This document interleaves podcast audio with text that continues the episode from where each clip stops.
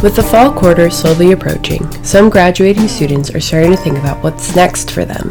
While students consider the many options ahead of them, some may start to consider going down the path of furthering their education.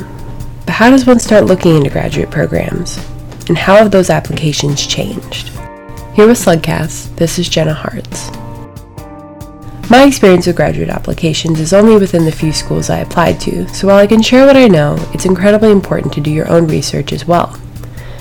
In fact, research is exactly what I started with. If you already know what you'd like to get your degree in, your first step is to figure out what schools you'll be applying to.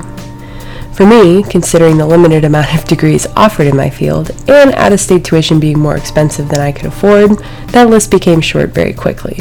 However, for other students, this list can be expansive, and there can be a couple of things that might help narrow it down.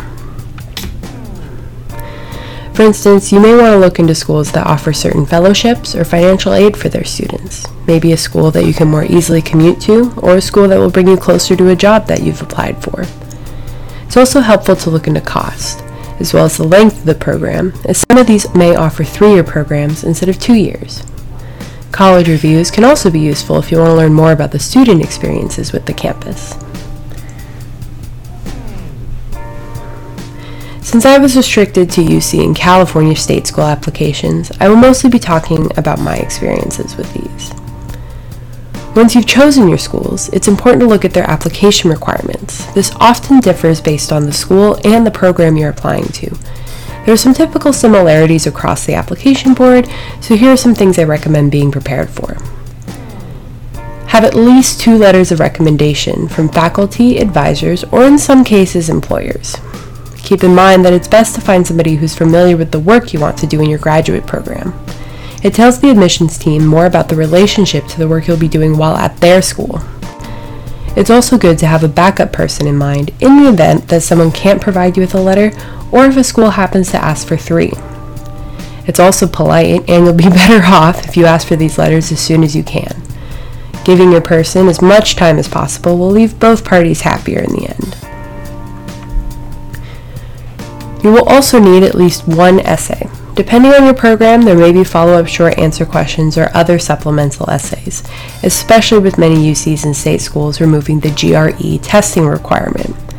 Again, make sure to check your school's requirements as the removal of the GRE is not universal across all schools, so you might still have some studying to do.